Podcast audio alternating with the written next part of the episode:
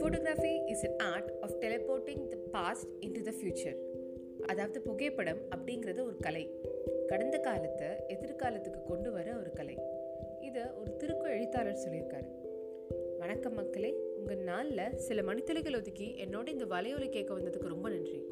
நான் இன்னைக்கு கேஷுவல் கான்டம்ப்ளேஷன்ஸில் பேச போகிறது ஃபோட்டோஸ் பற்றி அதாவது புகைப்படங்கள். இப்போ எல்லாமே முக்கால்வாசி டிஜிட்டல் தான். டிஜிட்டல் ஃபோட்டோ ஆல்பம்ஸ் கூட இருக்குது ஸோ நீங்கள் போட்டு விட்டீங்கன்னா பேக்ரவுண்டில் அதுவாக ஃபோட்டோஸ் மாறிக்கிட்டே இருக்கும்.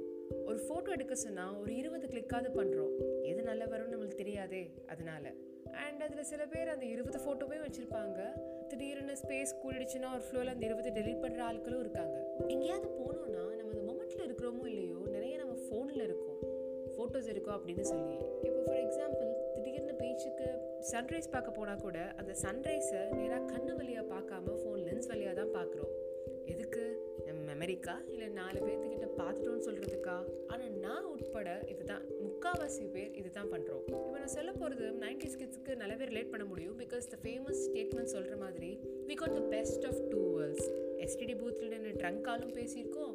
இப்போ தென்காசியில் பெட்டில் உட்காந்துட்டு யூஎஸ்க்கு வீடியோ காலும் பண்ணுறோம் பார்த்தீங்கன்னா இந்த மாதிரி DSLR for lens auto correct அந்த மாதிரி எந்த ஆப்ஷனும் கிடையாது.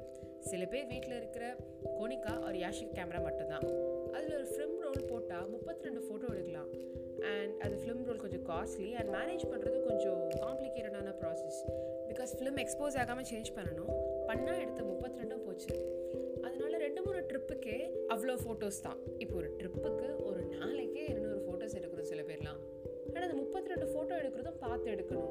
கரெக்டாக ஷட்டில் ரிலீஸ் பண்ணியிருக்கணும் லென்ஸ் முன்னாடி விரல் பட்டிருக்கக்கூடாது அதெல்லாம் அப்படி ஏதாவது பண்ணியிருந்தோன்னா அது ட்ரிப்பு முடிஞ்சு மூணு மாதம் கழித்து ஃபிலிம் கழுவும் போது தான் நமக்கே தெரியும். இது மாதிரி அதை ஹேண்டில் பண்ணுறதுலேருந்து ஃபோட்டோஸ் எடுத்து அதை பாதுகாத்து கொண்டு போய் கேமரா கடையில் கொடுத்து அவன் ஒரு டார்க் ரூம்குள்ளே கொண்டு போயிடுவான். என்னடா இது பட்டப்பகல் இவ்வளோ டார்க்காக தெரியுதுன்னு கதவு திறக்கிற கேப்பில் எட்டி பார்த்துட்டு வாரம் கழித்து அந்த ஃபோட்டோஸ் கிடைக்கும். காம்ப்ளிமெண்ட்ரி ஆல்பம் போட்டு தான் அடித்தா லக்கி ப்ரைஸ் தான். உடனே அந்த ஃபோட்டோஸ் எல்லாம் ஆல்பமில் அடிக்க வச்சு ஒரு அழகான மெமரி செட் இம்மீடியட்டாக ரெடி பண்ணியாச்சு. ஏன்னா அந்த ஆல்பமில் வைக்கலன்னா ஃபோட்டோஸை பாதுகாக்கிறது ரொம்ப கஷ்டம். கரெக்டாக எல்லாரும் கார்னர்ஸில் மட்டும் தான் பிடிச்சி பார்ப்பாங்கன்னு சொல்ல முடியாது. அந்த காலத்துலலாம் இங்கே matte finish only glass finish தான். ஸோ ஃபோட்டோஸை பார்த்து ஹேண்டில் பண்ணாட்டி கைரேக எல்லாம் பதிஞ்சு அது ஒரு மாதிரி ஆகிடும் என்னதான் இருந்தாலும் கொஞ்ச நாள் அந்த கிளாஸ் ஃபினிஷும் போய்டும்னு வச்சுக்கோங்களேன். அண்ட் எடுக்கிறது பிக்னால எல்லாரும் கரெக்டாக ப்ராப் போஸ் கொடுத்துருப்போம். ஜஸ்ட் இன் கேஸ் வேறு ஏதாவது பண்ணும்போது பிக்சர்ஸ் இருந்தால் அவ்வளோதான் லைஃப்லாம் கோணக்கணு கோணவாய் ஃபோட்டோ தான்.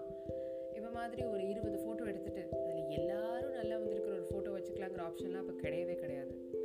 அண்ட் மிதி காலத்துலலாம் கெஸ்ட்டு வந்தாங்கன்னு வச்சுக்கோங்களேன் ஃபோட்டோ ஆல்பம் பார்க்குறதே ஒரு ஆக்டிவிட்டி எல்லாத்தையும் அப்பப்போ எடுத்து பார்த்துட்டு திருப்பி பத்திரமா எடுத்து உள்ளே வச்சுக்குவோம்.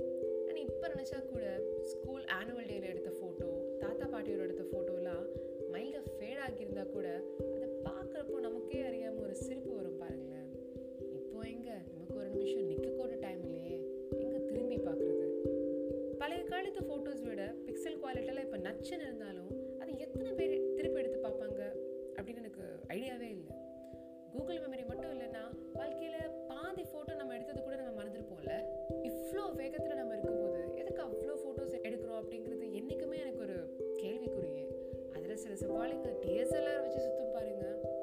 தவறி கூட போஸ்ட் கொடுத்துறாதீங்க.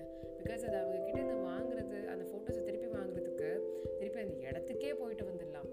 அவ்வளோ பெரிய பாடுது கேட்குறவங்களுக்கு தெரியும் யாரெல்லாம் அப்படின்னு. ஆனால் ஒரு ஃபேக்டை பாருங்களேன்.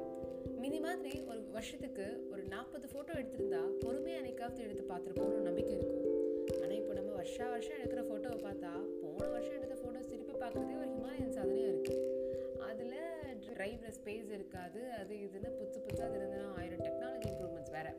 ஆனால் எனக்கு இது பிடிச்ச கான்செப்ட் என்ன தெரியுமா? அந்த மாடர்ன் டே இம்ப்ரூவ்மெண்ட்டில் ஃபோட்டோ புக்ஸ் ஸோ ஒரு ட்ரிப்புக்கு ஒரு இயருக்கு ஒரு ஈவெண்ட்டுக்கு ஒரு ஃபோட்டோ புக்னு வச்சா மேபி நம்ம திருப்பி எடுத்து பார்ப்போமோ? அண்ட் நம்ம பிக்ஸ் வச்சு ஒரு புக் மாதிரி. நம்ம ஃபோட்டோஸ் கவர்லேயே இருக்கும். கப்பித்தனம்னாலும் அதுவும் ஒரு குட் ஃபீல் தானே. ஸோ என்றைக்குமே க்ளவுடில்